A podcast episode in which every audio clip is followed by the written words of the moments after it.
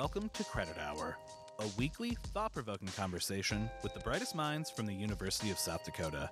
They get the credit, we ask the questions. This is Credit Hour. On today's episode, with flu season officially upon us, we interview Professor Victor Huber about the importance of immunizations. Victor, how's it going today? It's going well. How about you? I'm doing well. Excellent. Thank you. Um, you're a professor of uh, basic biomedical science, associate professor. Um, just tell us a little bit about your role here at USD.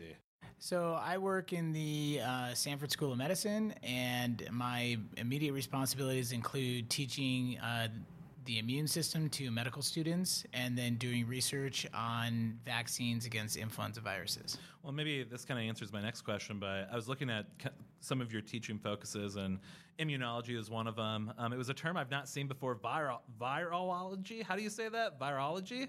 Virology, yes. Virology. Um, what is that? What is that all about? So that's the study of viruses. Okay, and uh, you know, how, what is? I mean, not to ask too, I mean, uh, basic of a question, but like, how do you study a virus? Is it a lot of work done under a microscope? Is it statistics work? I mean, is it all of the above?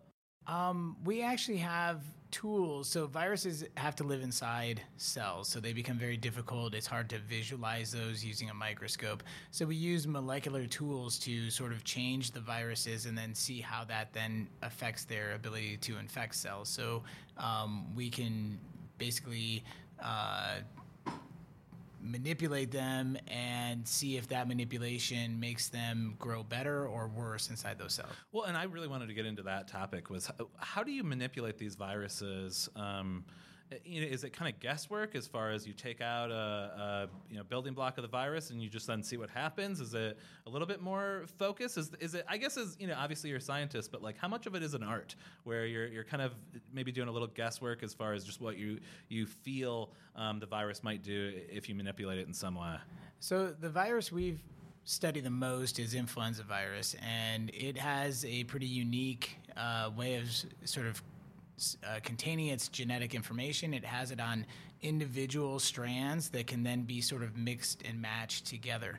Um, and so that gives us an ability to then say, well, if we see two viruses that respond differently, can we take some of the genes from one and some of the genes from the other, put them together, and see how that sort of new hybrid virus will respond within those cells?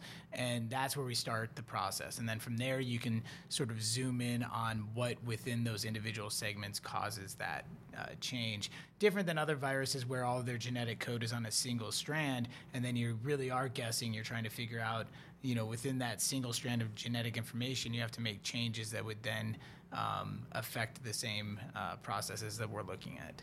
You know, you recently um, were awarded a patent for an influenza A um, vaccine. Um, tell us a little bit about that research. What does it hope to accomplish, and what maybe was specifically unique about um, that project? So that uh, idea, the project came, uh, came about shortly after the 2009 pandemic, and one of the things we know about influenza viruses is that it circulates in multiple animal species. So you have birds and pigs and humans. And so we decided to test the idea that you could take components of the viruses that infect um, pigs and the viruses that infect humans, since we know what's often circulating in those species, we could combine those together to create a vaccine that would prevent this transmission between those species that happens early during a pandemic. Um, and so we did that. We took some of the genetic material, uh, sort of broke it up into its individual components, um, reassembled it, and then created uh, vaccines that would sort of express uh, components from both of those uh, viruses. Um, so what I mean, so now we're at the patent stage. Obviously, you've developed the patent for it. What what comes next after that? Um, the next step in the process would be uh, licensing and trying to move that forward into something that would have uh, a larger pr- scale production and um, and then testing in larger uh, numbers of um, animals. Uh, ideally, um, it could be translated into uh, say pigs where they could be vaccinated and you could see how uh, a large population of pigs responds to that vaccine rather than the small group that we've tested.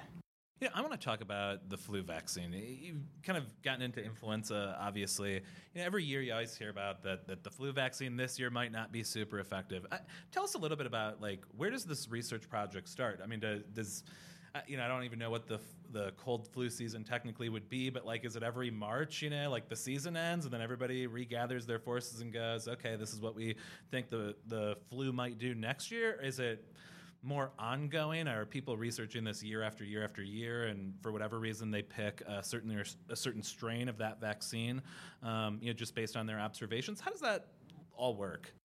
Uh, well, influenza is a pretty amazing virus that involves a global network uh, doing surveillance in both animals and humans. Um, it's an all year sort of process. When they make the selections about um, the virus or the vaccine itself, um, you have to remember the different seasonality in the northern and southern hemispheres. So, what's happening, you know, in the northern hemisphere is opposite of what's happening in the southern. Um, and so, we have to develop vaccines against both the northern and the southern. So, it's a year round process. They're constantly doing surveillance, and then they meet twice a year to make a recommendation uh, you know, for the southern hemisphere based on what they're seeing in the northern hemisphere, and vice versa, so that they can try to figure out what virus to target with the vaccination. Uh, that is really interesting. I had no idea the process worked like that. I, I, don't know if you have any other you know pieces of information about how that might exactly work. I mean, um, yeah, like I said, I mean, I keep going back to this, but occasionally, you know, a, a flu vaccine um, may not be as effective against that particular influenza that becomes predominant, you know, that season. Um, you know, why does that happen? Um, and what do scientists, I guess, maybe learn from that process that then they um, employ in the, maybe the next year's virus or, or, vaccine? Right. So the the virus changes very rapidly. Um, it has an error-prone polymerase. Basically, what that means is as it makes its proteins, uh, makes its RNA that uh, that creates its proteins. Those proteins are going to have changes even within an individual. You can actually have uh, within a human infection, you can isolate a different virus on day one that you would isolate on day five. The virus can change within uh, within the host as it sort of uh, infects. Um, so on a global scale, you can imagine that that's difficult to keep up with those changes uh, in the virus. Um, what uh, we have to do then is sort of identify what the dominant circulating strain is and try to develop a vaccine against that and hope that it covers the uh, the subdominant strains as best as it can. Um, you know, maybe we should have backed up and started from the very beginning. I mean, what is a vaccine for for a listener that might not know? I mean, what is the most basic definition? Um, the vaccine is a sort of way to induce an immune response without infecting uh, an individual with the infectious form of the virus or the or the bacteria. So it's a way of sort of tricking the immune system into thinking that it's already seen the pathogen before without having the signs of illness that are associated with that pathogen. You know, I, it's interesting to me. Obviously, I think vaccines have become I don't want to even use the word controversial, but some people have um, opinions about vaccines. Um, what's your take on this? I mean, where where did this, I, I, guess, you know, issue with vaccines come from, and what and what issue do people have with? It? So the sort of controversy around vaccines really dates back to um, Jenner's work when he first developed the uh, vaccines against smallpox.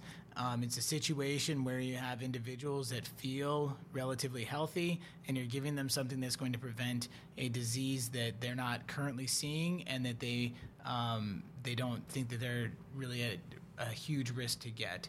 Um, when we look at uh, something like uh, you know things like antibiotics, um, when you feel sick and you go to the doctor and they give you antibiotics, you can see the immediate recovery from the infection. You feel better. That's a, a positive. When it's vaccine, there's always a little bit of skepticism. Um, when we have a more immediate threat during the 2009 pandemic. Uh, everybody wanted to get the vaccine because there was that immediate threat. This virus is circulating, and we want uh, the vaccine. And obviously, not everybody everybody wanted it, but there was a, a, a larger uh, desire to, to be vaccinated. Um, and then in times when the influenza season is, is less and the fear is not, or the threat is not as uh, present, um, then you uh, see that reduction in, in uh, the desire to have it. You know, if I were to go get the flu shot tomorrow, I mean, am I going to be sick for uh, work the next day? I mean, does it does it make you a little bit sick, or is that more kind of an old wives' tale? So one thing that, as I mentioned, uh, the vaccine is meant to give you uh, to trick your immune system into thinking it's seeing the pathogen while not causing the s- signs of illness. but that doesn't mean that you're not going to have things like pain at the injection site and other signs of the immune system doing its job. In order to get that immune response, you have to create uh, an environment where the immune system is going to respond to it. So you're going to get often a significantly lesser sort of uh, response to the vaccine than you would to the virus itself, and and sometimes that uh, you know in, in, the absence of seeing the disease itself can seem like it's it's more than uh, than you would want. Um, you know, I recently had a niece and a nephew for my, my brother and sister. Um, each had a, a child uh, fairly recently. Um, you know, whooping cough was really like a huge thing that we talked about in our family. I know my grandparent or my parents, um, you know, went and got the shot because they wanted to be there um, right when the baby was born. Um, uh, what is whooping cough? Why is that? You know, you know, a, a, disease that has kind of come back. I think maybe maybe people associate it with a disease that was almost eliminated. You know, similarly, I think tuberculosis is another one where we thought we kind of eliminated it, but you see that that has risen in some populations. Um, why are some of these diseases that maybe we once thought we had taken care of are, are kind of coming back into the fold? Uh, whooping cough is one where um, they have vaccinated against it for years. Um, they did change some of the components of the vaccine, um, and that was uh, showed a subsequent increase in some of the incidence of the disease. Um, the incidence, though, still is, and the disease itself is less than a full whooping cough um, episode. vaccines don't always um, eliminate the illness uh, from say the human population, like something that we saw with smallpox. Mm-hmm. Um, but getting vaccinated will provide a benefit in helping you to eliminate that infection, especially on first exposure. Um, so that's where some of that started to come into play. Um, things like tuberculosis, we're seeing that in in populations where we have um, immunocompromised or reduced immune responses in individuals. Um, and so that's where that's coming into play, uh, in particular with things like HIV infections and stuff like that. You know, another one that I think has recently come up in the news, and I, I am ignorant here, so maybe you might have a better understanding of it, but it's a polio like virus. Um, that has recently sprung up. You know, we had Zika, I think this would have been last year, maybe even the summer before that, um, was really in the news prevalent, um, kind of in the southern hemisphere. Um, I mean, is it one of those things where you know we're kind of due for a large pandemic? Um, you know, I've kind of read that in, in, some of the literature that I used to prepare that. You know, some scientists think it's not a question of if; it's only a question of when we really get a bad one. Um, what are your thoughts on that? I think that that's one of the things that has sort of followed us throughout uh, history, and we've developed things like vaccines and antibiotics and other things to try and uh, prevent that. But there's always going to be that um, you know, when it happens, um, and hopefully it hopefully it doesn't. Um, but with the interaction that we have between different animal species and humans, um, it's kind of amazing that it doesn't happen more frequently than uh, than these ones that you mentioned with Zika and, and some of these other viruses that are coming out and infecting humans. You know, why did why, why did Zika? You know, that was a I think a virus that had been around for a substantial long time. I think humans knew about it. They knew about um, you know the incidents where um, you know it causes specific issues with uh, fetuses. Um, but why was there such a particularly you know bad summer um, just recently? I mean, why do these viruses? Is it just a simple mutation where you, you just you can't really explain it, but there it goes, or um, you know, are there environmental effects um, that influence these you know viruses as well? Um, yeah, and I'm, I'm, not as familiar with Zika virologically speaking as I am with something like uh, influenza, um, but that could be the case. There's different strains uh, and uh, types of all of these viruses, and what can happen is that one just starts to dominate a little more than it did in the past, and that allows uh, for these presentations to be seen, and, and then um, and then you have a, a higher level level of concern because the virus is acting a little differently than it had in the past. You know, you just a moment ago talked about. Um, you know, just the prevalence of you know the amount of contact that humans have with animals and how viruses can jump between um, species. You know, obviously we live in a society where we mostly have free trade, free travel. Uh, people can go all over the world, be in one part of the globe one day, a totally different part the next. Um, you know, if we I guess, ran into a, a, really bad virus, a really bad um, disease, would we have the tools to kind of stop it, or, or, or, how how would countries, how would the United States wrestle with a situation like that? Right. I think we have a pretty good system in place for quarantining things when we see um, illnesses that are different than what we had expected. Um, you hear about it from time to time on cruise ships or even airplanes where they hold the passengers for a period of time to try to figure out what's what's happening, um, and that can develop itself even on long flights or or long uh, trips on cruise ships. Um, but for something that you know a travel time that doesn't allow for you to see signs of illness, um, there are ways for it to sort of um, move across the country pretty rapidly. And fortunately, we haven't seen something um, move in that manner, um, at least not in recent years.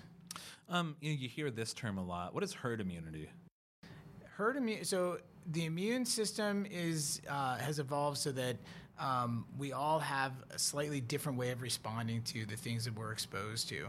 And similar to what you mentioned about maybe a pandemic and some of these things uh, infecting other people, we all can't respond to everything that we're exposed to.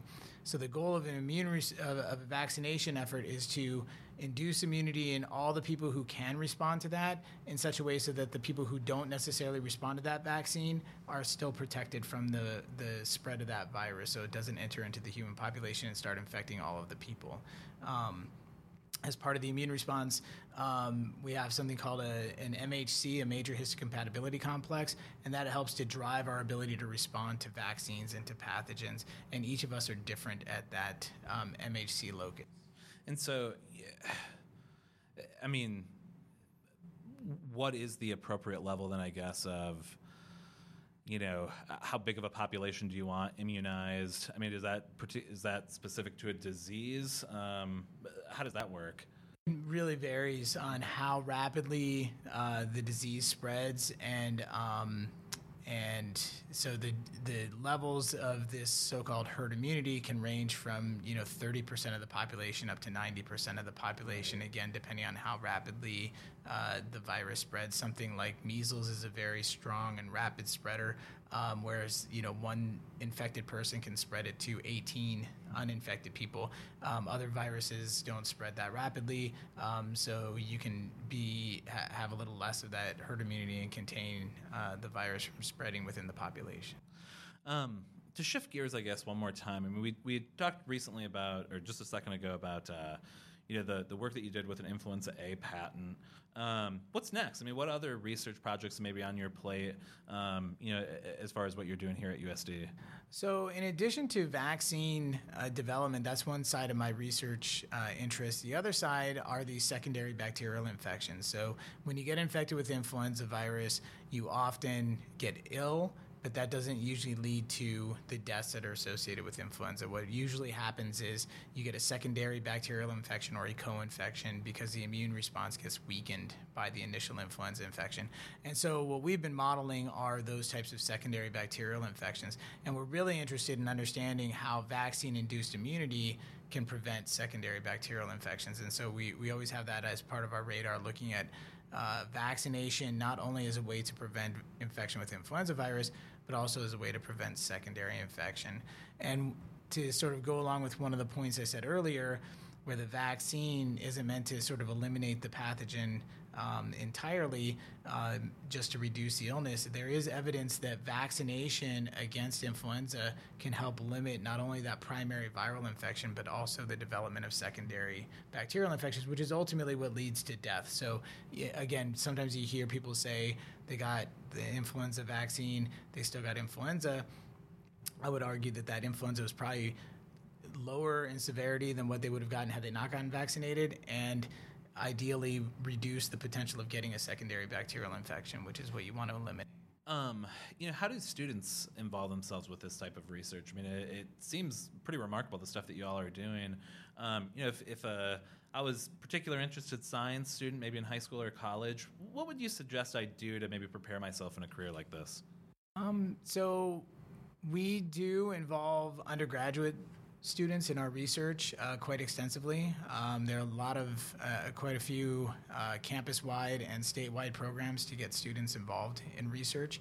Uh, this has been sort of extending out to uh, high school students and now even middle middle school students. Um, I've had high school students work in my lab for uh, research experiences, five or six week research experiences during the summer, um, and that's one way that if you're interested in research, you could uh, find some of those opportunities and apply for them, and and uh, and then get some experience working in the lab. Um, no, that's cool. I, I, I, didn't realize that those opportunities were available.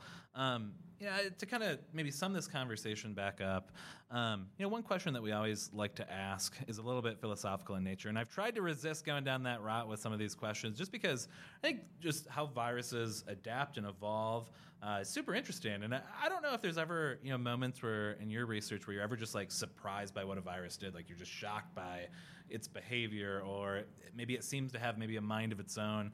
Um, but I think this question also relates to obviously your teaching experience, um, your professional experience. Um, at this point in your life, what do you know for sure? Um, I know that the immune system is one of the most important aspects of our survival, our sort of life on the planet, and the ability to interact with the outside environment and respond to it um, is something that we should not take for granted. Victor, thank you so much for joining us today. We really appreciate it. Thank you.